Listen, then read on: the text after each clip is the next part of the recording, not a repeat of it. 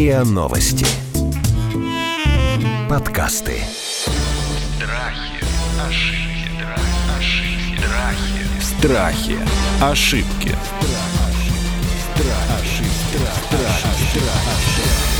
Здравствуйте, это подкаст «Страхи и ошибки». Меня зовут Наталья Лосева. Мы здесь традиционно говорим об ошибках и о страхах, о том, что нам мешает жизни, как с этим справляться. И сегодня мы поговорим о бесконечной теме, о теме, на которой можно говорить бесконечно. О том, стоит ли жалеть об ошибках прошлого. Ну или как относиться к ошибкам прошлого, что считать ошибками прошлого. И будем это смотреть, знаете, что с двух сторон. С одной стороны, мы посмотрим это с нашим уже знакомым нам психологом Марией Бразговской. Она гештальтерапевт, инстаграм-блогер очень популярны. А с другой стороны, мы посмотрим это с точки зрения психиатрии. И нам помогать будет врач-психиатр Павел Алфимов. Здравствуйте, коллеги. Здравствуйте. Здравствуйте. Это вообще зачем нам это нужно? Почему мы, я сейчас обобщаю намеренно, потому что мне кажется, примерно 9 из 10 или 99 из 100 периодически начинают рефлексировать о том, что было не так в их жизни, и травить себя, травить, вспоминая об ошибках. Что такое в нашем в устройстве нашего сознания, нашей психики, нашего мозга заставляет нас оглядываться назад? Почему мы это делаем? Давайте с теории начнем. Я думаю, что у психиатров на это обычно такое биологическое объяснение о том, что сожаление, переоценка прошлого опыта – это своего рода обратная связь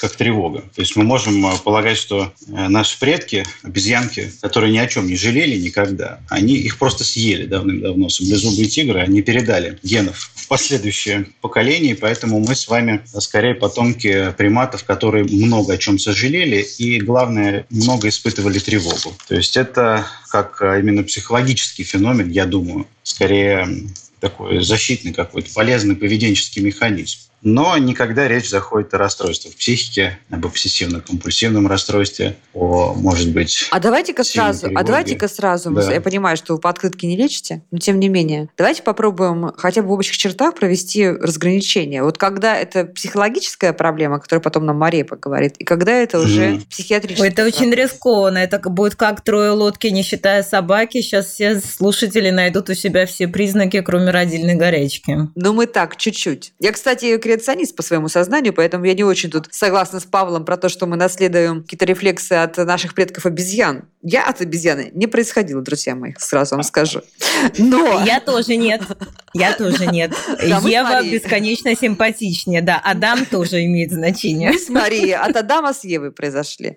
Вот, вы, Павел, не знаю. Хорошо, Но я, я при этом не отрицаю того, что Но сказал мы в Павел. Подкасте, мы в нашем подкасте, на самом деле, без шуток, если... Мы в нашем подкасте очень часто, друзья, если вы переслушаете наши выпуски, у нас очень много есть выпусков, особенно когда мы разбираем страхи, даже такие там, как страх змеи, например. Мы много говорим об эволюционных страхах. То есть именно о том, что нам передавалось из поколения в поколение жизненным опытом, каким-то фольклором, какими-то убеждениями, то есть всем контекстом. И в этом смысле я, конечно же, с Павлом абсолютно согласна. Но давайте сразу разберемся, где у нас область Марии, где у нас область Павла, когда мы страдаем о совершенных ошибках прошлого. Провести границу сложно, как и в любом сложном феномене. Есть определенный спектр. То есть мы, например, если мы разобьем спектр на маленький спектр цветов на оттенки, мы не всегда сможем сказать, там, где заканчивается светло-красный, начинается темно-красный. Но если мы масштабируем оценку, мы видим, что вот в одном конце спектра точно там темно-синий, в другом там темно-зеленый. И также с так называемой функциональной границей между нормой и патологией применительно к психическому здоровью. Вообще считается, что патология – это какой-то феномен нашей психики, который мешает нам жить, который снижает уровень адаптации в той или иной сфере жизни. В семье, в работе, в учебе,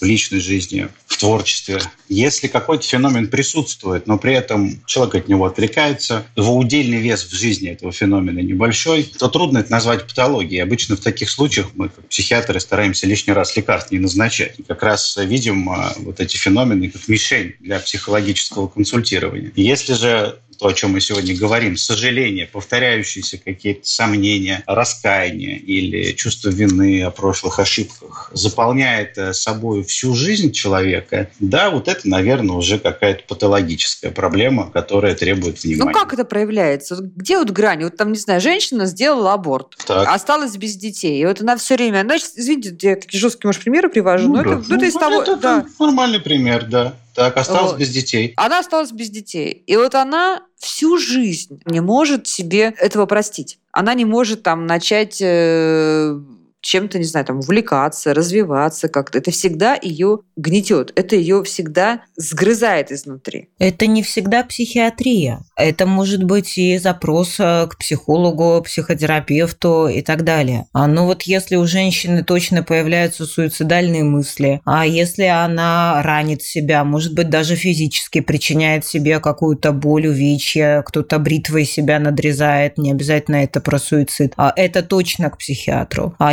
если мы говорим о том, что она просыпается каждый день хотя бы 2-3 недели, у нее бесконечное уныние, а ей стоит обратиться к психиатру хотя бы на предмет уточнения, есть ли у нее депрессия. А вообще у нас, к сожалению, э, культура э, психологии, она хотя бы как-то стала внедряться в жизнь. А вот перед психиатрией люди имеют колоссальный страх. А, И я Сто думаю... процентов. Сто процентов. Я думаю, что ко мне часто люди приходят, когда они уже в аду, а к Павлу, подозреваю, они приходят там, где они уже сильно в этом аду подгорели. И это отчасти отягощает работу. А Хотя на самом деле а, то, что мы имеем как некое психическое состояние, это правда зачастую болезнь, и она требует фармакологической поддержки. Хорошо. Как человеку понять, когда ему к психологу, когда ему к психиатру, с э, тем, что он живет, постоянно думая о, что, о чем-то, что он сделал не так в своей жизни 10, там, 20 лет назад? А, Я думаю, Павел меня подправит, но я исхожу из того, что если у человека есть суицидальные мысли, пусть он сразу идет к психиатру. А если ему бесконечно плохо, если он причиняет себе какие-то раны, пусть он идет к психиатру. А в остальном он может прийти к психологу. И психолог уже сам, обладая своими компетенциями, увидит, требуется ли психиатрическая поддержка или на самом деле нет. А сходить, как говорится, лишним э, не будет. Павел? Я присоединюсь к Марии. Действительно, к психиатру надо идти, когда есть какая-то очевидная, осязаемая проблема, которая здорово портит жизнь и самому человеку, и его близким, окружающим. И, конечно, если речь идет о самоповреждениях, о каком-то аутоагрессивном поведении, о суицидальных мыслях, то, ну, безусловно, хороший психолог поговорит, э, растолкует и, там, и направит, но здесь требуются более решительные действия, и, может быть, ну, масштаб проблемы другой. Поэтому это хорошая функциональная граница, да, вот если есть э, мысль о том, что жить больше не хочется из-за этих сожалений, то лучше, конечно, сходить в диспансер. Или нет выхода, да? Если человек и ч- отчаянно не видит выхода. Совершенно верно. Поставь- Я бы, может быть, посмотрела еще с оборотной стороны медали. Это когда у человека появляются паранояльные мысли, а, и, может быть, мысли о причинении вреда другому. И когда они начинают быть э, воплощенными. Например, вы начинаете как-то мучить э, щенка, котенка, а тем более собственного ребенка. Или муж бьет жену. Я из-за тебя не поехал тогда по распределению. Ну, Бьет, ну, как говорится, в этом случае, в этом случае идет. не обязательно идти к психиатру. В этом случае, может быть, стоит пойти в ЗАГС и развестись. Мне нравится Мария за ее очень радикальный и точный совет. Хорошо, давайте тогда Хардкорные примеры у вас сегодня. у нас всегда. Страхи, ошибки, Страхи. Ошибки.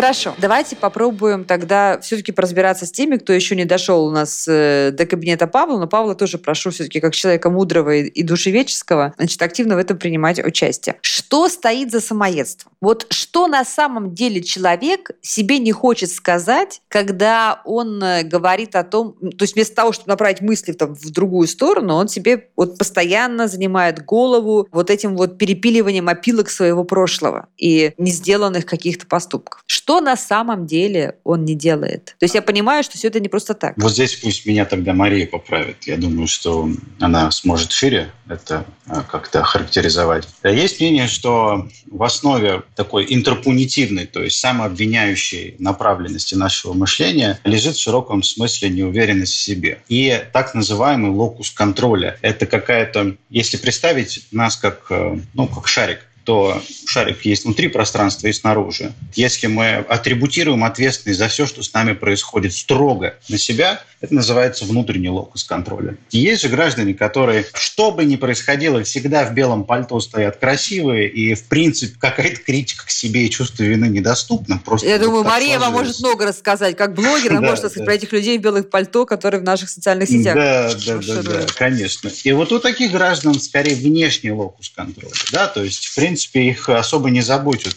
ошибки прошлого, которые всегда находят какое-то внутреннее понимание, оправдание и так далее. То есть не я был виноват, это они были Нет, виноваты. Это не я такой. Жизнь такая, обстоятельства, жена меня, значит, не пустила на распределение и так далее. Но вот этот локус контроля, он а, формируется в раннем детстве, когда человек растет, его мозг развивается, нейроны прорастают в нужное положенное место в коре головного мозга. И в этот период э, человечек маленький взаимодействует с окружающим миром, в первую очередь с родителями, которые ну, в первые годы 3-4 представляют весь. И если человек получает адекватную ситуацию, обратную связь, если он видит здоровые ролевые модели... Дайте примеры сразу, что, мы, что делают правильно родители, что делают неправильно. Ну, ситуации. хорошо, пример э, неправильного поведения, это проще, чем правильного. Например, парень семилетний там, получил пятерку по какому-нибудь предмету. Ему за это дали какую-то медальку из фольги. Это он приходит домой, идет к маме и говорит, мама, я вот постарался, я сделал, посмотри на меня. А мама ему отвечает, убери этот мусор, вообще не отвлекай меня. Да, и кроме твоей географии есть вещи поважнее. Обесценила вот это, это обесценивание, это вот такая отрицательная обратная связь без мотивации. Ну, формально, на самом деле, это эмоциональное насилие, это абьюз. Вот если это происходит всю дорогу, то... Мы за тебя опоздали на автобус. Да, совершенно верно. Или, ну, в обратную сторону тоже работает. Внешний локус контроля а, формируется, когда человек перехваливает, когда он незаслуженно вообще чувствует себя королем, не знает границ своей ответственности, да. Если, ну, скажем, а, человек э, избалован в широком смысле, капризен, у него нет никакой толерантности к дискомфорту, он в принципе с самого начала считает себя-то лучше, чем все остальные, я-то точно хороший. Это, как правило, другой тип семьи, в котором человеку не давали отрицательной обратной связи, а только положительную, причем не по делу. То есть мальчик принес по географии пятерку, ему дали медалью, а в ответ на это его там отвели в Диснейленд, купили четыре конструктора, подбрасывают на руках и, и так далее. Ну и, конечно, в семьях дисфункциональных, где много обесценивания, где нет нормальной близости, нормальной здоровой эмоциональной жизни, дети не могут научиться нормальной самооценке. Они не понимают, как нужно себя вести, чтобы быть хорошим. Потому что что бы ты ни делал, ты всегда какой-то не такой. Почему они вперед не смотрят? Если там сзади все плохо, почему просто не смотреть этим людям вперед? Потому что очень трудно отвернуться от той модели мышления, с которой ты вырос. Более того, Конечно. я бы бы, наверное, дополнила, если Павел не против, потому что мы можем говорить, ну, мы можем говорить, например, и о ситуациях, когда ребенок получает двойные послания. Например, есть папа алкоголик, он бьет маму, а мама говорит ребенку, это нормально, а затем у него уже нарушено это мировосприятие. А мы можем посмотреть на историю, когда ребенок берет на себя слишком много ответственности, вот как раз про пресловутый локус контроля. Да, например, человек начинает считать, это я виноват, что папа ушел, это я виноват, что мама умерла от рака и так далее и тому подобное. И очень постепенно у него начинает формироваться вот это ощущение, а как будто я вовлечен во весь мир, и все, что происходит, рушится из-за меня. И вот эта история начинает его полностью размазывать. Плюс, а если у человека есть мысль, а, что никто не придет, никто не поможет, конечно, это тоже нарушение привязанности. А, но тогда, когда он вырос,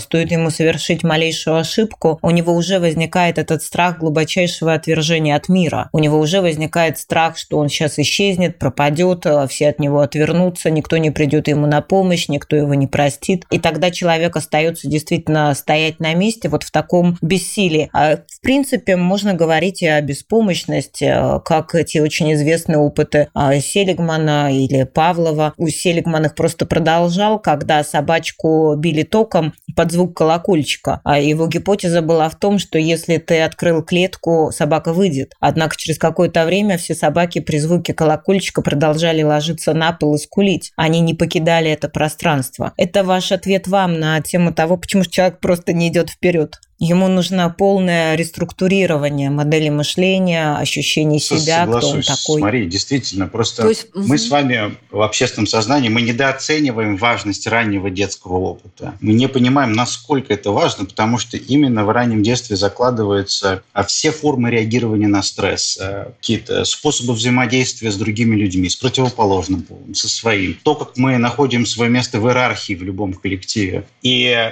то, что мы недооцениваем эту важность, да, оно как раз к тому и ведет, к какому-то пренебрежительному отношению к потребностям детей. И поэтому там какой-нибудь 37-летний человек стоит на месте и не может перестать волноваться из-за того, что там случилось, э, черт знает когда. Хорошо, что делать? Я бы говорила даже не только о детстве, а чтобы наши слушатели, которые считают, что они выросли в прекрасных семьях, они питали каких-то иллюзий, потому что это ощущение такой гипервины, оно может возникнуть и потом. Например, вы прожили какую-то травму, на самом деле не прожили ее, застряли в посттравматическом расстройстве вовсе. Ты а, изменил тогда... своей девушке, вот ты был дурак, 20 лет изменил своей девушке, она вышла замуж, и ты, тебе уже 40, и ты все время думаешь о том, что у тебя могла бы быть совершенно другая жизнь с любимой женщиной. Это способ избегать других отношений. А я сочинил, вот я, вот я сочинил фантазийные отношения в своей голове. То есть у меня есть интуитивное ощущение, мое дилетантское, что очень часто, когда человек сокрушается о каких-то упущенных возможностях, о каких-то там э, совершенных ошибках, он сам себя обманывает. Он где-то сам себе дает оправдание там, своему бездействию или там, своей несмелости какой-то, да, или там своим каким-то нехорошим поступкам. Я бы сказала тогда так, он не видит будущего. То есть он полностью развернут свое прошлое, он бесконечно исследует его. Он считает, что если что-то вот на какой-то развилке его жизни пошло не так, то будущее теперь для него закрыто. А я изменил этой девушке, и больше счастливых отношений с женщиной у меня не может быть вовсе. А это способ не смотреть в будущее в таком случае. Почему ему, почему человеку проще не смотреть в будущее, чем вот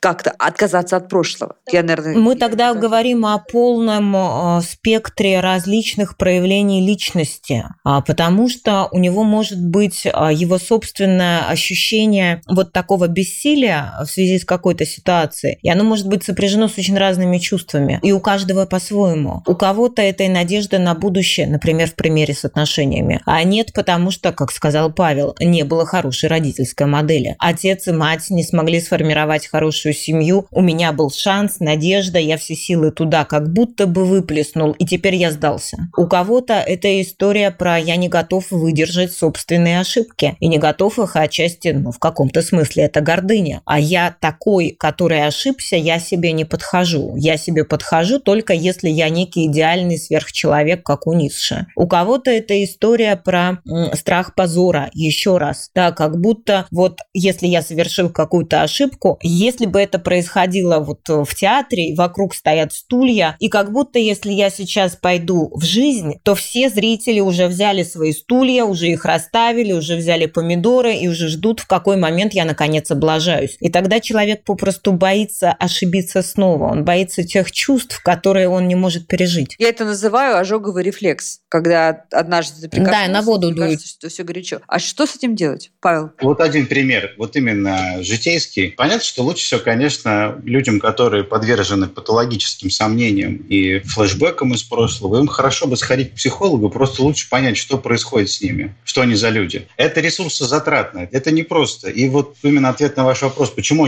человек не может смотреть в будущее. Потому что смотреть в будущее сложнее, чем смотреть в прошлое. Это именно энергетически более затратно, чем пережевывать старый опыт. Пример. Страдать легче, чем решить. Да, пример из жизни. Вот, например, есть э, девушка, которая находится в каких-то абьюзивных отношениях с мужчиной, с мужем. Вот он ее обижает всячески. Поколачивает. Ну, это хардкор, хорошо, допустим, поколачивает. Поколачивает. Все, мораль. Знаете, да, мораль. да, можно и мораль. Знаете, что можно да, морально так уничтожать, что Чувствуешь, что дальше так невозможно. Но с другой стороны, вот пока она с ним жила, она немножко там уехала в другой город, подрастеряла свои социальные контакты, какое-то время уже не работает, не чувствует себя автономной, независимой, там собственных сбережений нету, там она ездит на машине, которую купил муж, ну, там, в квартире, которую купил муж. И есть что терять, да, потому что такой абьюзивный человек обязательно начнет использовать детей как оружие, обязательно начнется какие-то там э, выдумки с адвокатами, с апелляциями, то есть, ну, вот такая дорога непростая предстоит. И опять же, вроде бы и человек хороший, вроде бы когда трезвый так любит меня, так извиняется. И там, и там э, присутствует, вот когда она сидит и находится в процессе принятия решения. Мне нужно уходить,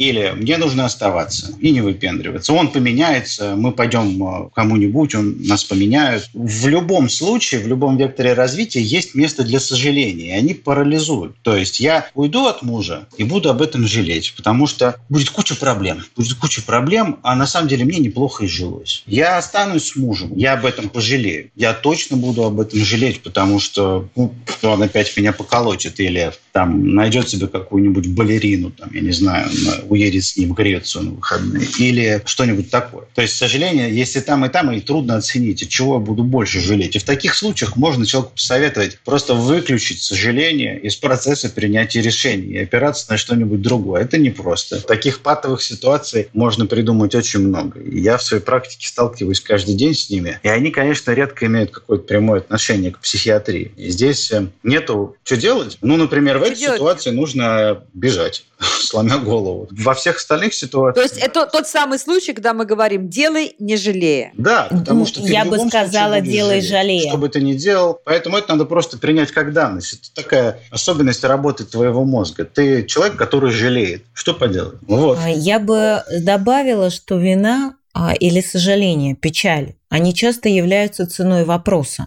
А если вдруг у вас есть мама, которая хочет, чтобы вы прожили с ней жизнь, заменили ей мужа, однажды вам становится 35, вы говорите, мама, я пошла, я хочу выйти замуж, уехать жить в Италию. Эта мама ложится на пол, кричит, может быть, устраивает себе инфаркт, может, пытается устроить себе самоубийство, может быть, еще что-то делает. А и вы должны выбрать, а вы будете переживать в этот момент чувство вины и сожаления, или вы выберете собственную жизнь.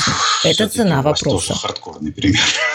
С мамой, которая изображает соцсети. Да, такое тоже, кстати. Такая специфика жизнь, моей работы. Друзья, все наши примеры из жизни, которые, к сожалению или к счастью, часто ярче выдумки.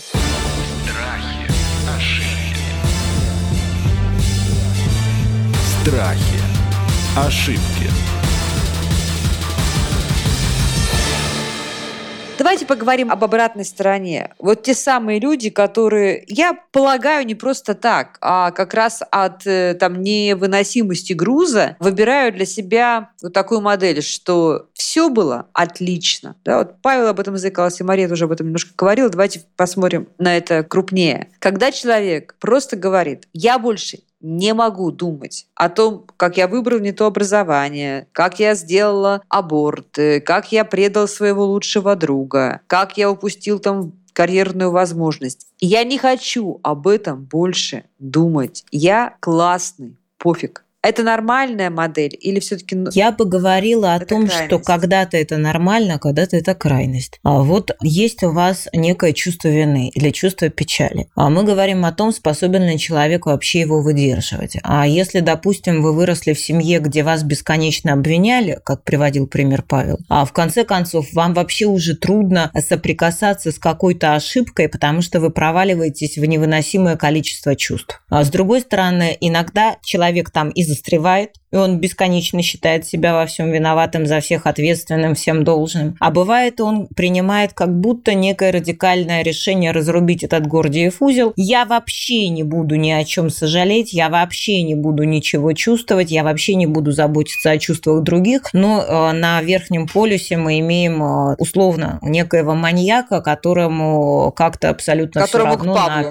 да, на эмоциональные переживания и болезненные переживания болевые другого человека. И здесь вот важно себя спросить, какую вину я не могу выдержать? Что со мной? Да, могу ли я вообще разрешить себе печалиться? Или когда-то я печалился так, что это было непереносимо? А может быть, я тогда отвернулся от какой-то части самого себя, которая чувствовала и с этими чувствами не справилась. Но в вашей мысли а, была одна очень важная вещь, за которую я ухватилась. Это мысль о том, что что бы ни случилось в нашей жизни, человеку очень важно понять, что его достоинство по-прежнему принято святынем. Что даже если он совершал какие-то ошибки, он ценный. Мы можем не использовать слово «классный», да, потому что а, в каком-то смысле оно может обесценить ошибки прошлого, у которых есть цена. И иногда действительно мы совершаем такие поступки, о которых нам горько, за которые мы платим печалью, а разочарованием, может быть, может быть ощущением, да, а, я сделал это, и я несу последствия за свой проступок. И это нормально. Если мы говорим, это больше не имеет никакого значения, а мы как будто обесцениваем и свой опыт тогда, мы не в согласии тогда со своим прошлым. А вот признать, что я ценный, даже если я ошибался, и что хорошее будущее по-прежнему открыто для меня, даже если я ошибался. А вот это очень важная позиция. Слушайте, а что вы думаете? Знаете, о чем я сейчас, я сейчас пока слушала вас и размышляла, что в очень многих культурах, я это встречала в самой разной литературе и в поговорках, тех языках, которые я изучала, так или иначе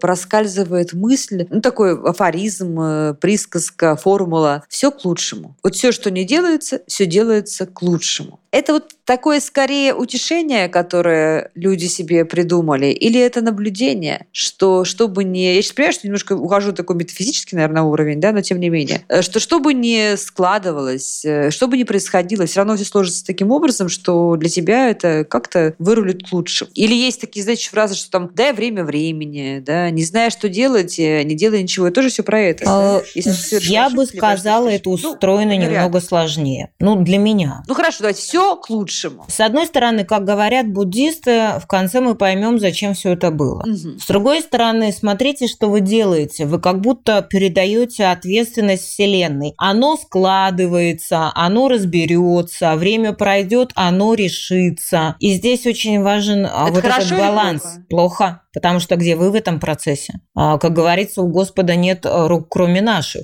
И тогда очень важно понять, здесь должен быть баланс. Я, с одной стороны, доверяю пространству, что даже если что-то случилось, впереди по-прежнему есть хорошие шансы, мир от меня не отвернулся, этот счастливый случай будет еще, а пространство где-то мне поможет, но я должен что-то сделать для этого, чтобы получить эту ответочку. То есть когда соблюдены оба условия, тогда этот поезд едет тогда действительно Павел... будет к лучшему. И я бы, наверное, разделил свой комментарий. Вот насчет э, все к лучшему и насчет э, все само зарастет. У меня немножко разная точка зрения. Давайте. Да. И она может быть попроще, конечно, не такая метафизическая. Я думаю, что... Что у вас эволюционистов? Да, у нас, у людей, скажем, с таким э, больше, естественно, научным, биологическим мышлением. Все к лучшему, я думаю, это про во-первых, принятие настоящего и про попытку просто быть в настоящем, да, потому что жить в прошлом – это болезненно. Постоянно там, тревожиться о будущем – это и есть страх, направленный в будущее, это генерализованная тревога. А многим людям, особенно в городе, потому что у нас очень нервная жизнь, очень быстрая, им очень тяжело жить в настоящем, потому что настоящее ужасно суетливое, ужасно быстрое.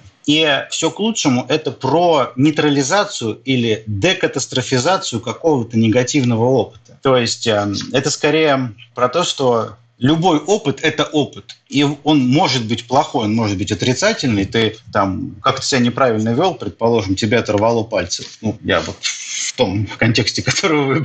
Это да, кого-то жесткие, жесткие примеры, да. И именно так наш э, мозг работает. Он на основе опыта научается чему-то. А вот э, другая, вот эта максима какая-то из э, народного фолклора о том, что ты подожди, все само срастет, тут я согласен с Марией. Мне кажется, это скорее такой так, отказ от ответственности. И может быть отказ от принятия действительности, от принятия самого себя. Да, ничего не зарастется. Все будет как будет. Вселенная на нас все равно. И действительно, ну, какой-то справедливости, кроме той, которую мы сами создаем, ее вряд ли существует. Поэтому тут, наверное, сложно сказать, что это полезная поговорка. Ну, бывают разные примеры, да.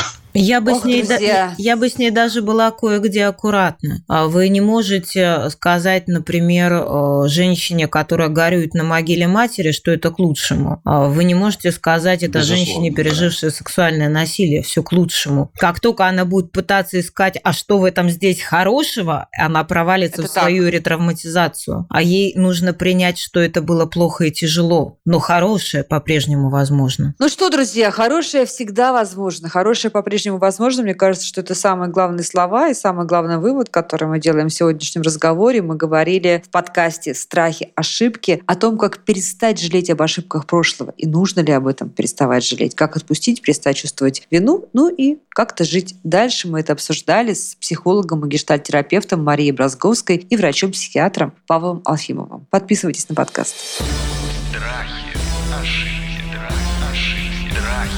Страхи, ошибки.